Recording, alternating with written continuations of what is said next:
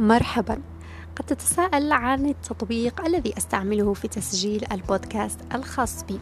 أنا أستعمل تطبيق أنكر. تطبيق فيه العديد من المزايا. ميزته الأولى أنه مجاني مئة بالمئة. ميزته الثانية أنه يقوم أوتوماتيكيا بضغطة زر واحدة بتوزيع ونشر البودكاست الخاص بك في العديد من المنصات. ماذا تنتظر؟ أنت أيضا سمعنا صوتك.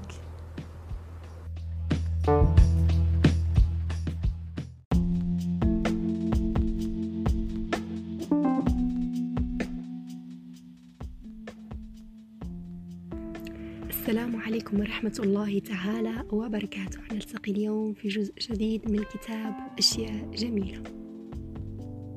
الحياة كيس من البازلاء المجمدة. بعد أسابيع قليلة من رحيل زوجتي جورجيا إلى السماء كنت أحضر العشاء لي ولولدي.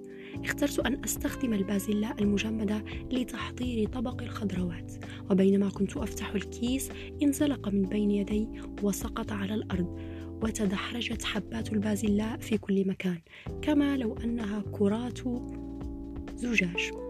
حاولت أن أجمعها باستخدام مكنسة ولكن مع كل محاولة كانت الحبات تتدحرج في أنحاء المطبخ مرتطمة بالحائط في الجانب المقابل ومتدحرجة في الاتجاه الآخر.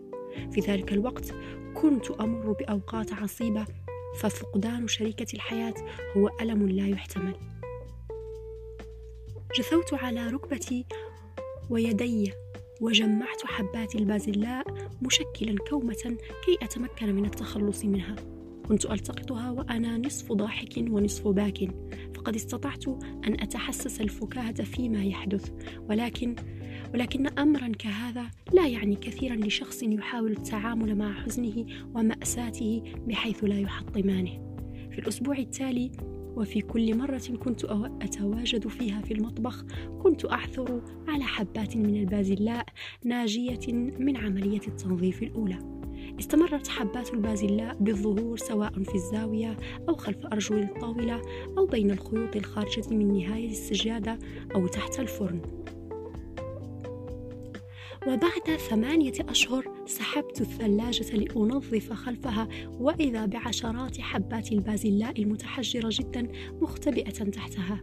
في الوقت الذي وجدت فيه تلك الحبات المتبقية من البازلاء كنت قد بدأت أتعرف إلى امرأة رائعة التقيتها في مجموعة لدعم الأرامل والأرامل والأرملات. وبعد أن تزوجنا تذكرت تلك الحبات التي عثرت عليها تحت الثلاجة. وعندما أدركت أن حياتي كانت مثل ذلك الكيس من البازلاء المجمدة فقد تمزقت بسبب خسارتي لزوجتي بالإضافة إلى أنني كنت في مدينة جديدة في عمل يتطلب الانشغال. وبرفقة ابن يجد صعوبة في التكيف مع محيطه الجديد ومع فقدانه لوالدته. لقد كنت محبطا وكنت أشبه بكيس من البازلاء المجمدة المتناثرة على الأرض لأن حياتي بأكملها كانت منهارة ومبعثرة. عندما تحبطك الحياة وعندما ينهار كل شيء اعتدت عليه وعندما تعتقد بأنك لن تتمكن أبدا من اجتياز الأوقات الصعبة تذكر بأن هذا كله مجرد كيس من البازلاء المتناثرة. بمقدورك أن تلتقط هذه الحبات لتستمر الحياة مجددا. كن على يقين بأنك ستجد كل الحبات. في البداية ستجمع الحبات السهلة المنال. في كومة وستلتقطها وتمضي قدما. ولاحقا ستجد حبات البازلاء الأكبر والتي كانت صعبة المنال فيما سبق. وعندما تجمع كل الحبات ستستعيد حياتك بأكملها من جديد. الحياة التي تعرفها قد تتبعثر في أي وقت ومع ذلك ستبقى مستمرة.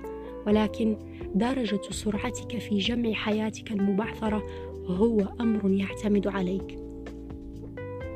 فهل ستستمر في بعثرتهم بالمكنسة من حولك أم ستلتقطهم واحدة تلو الأخرى وتستجمع حياتك من جديد؟ كونوا بخير.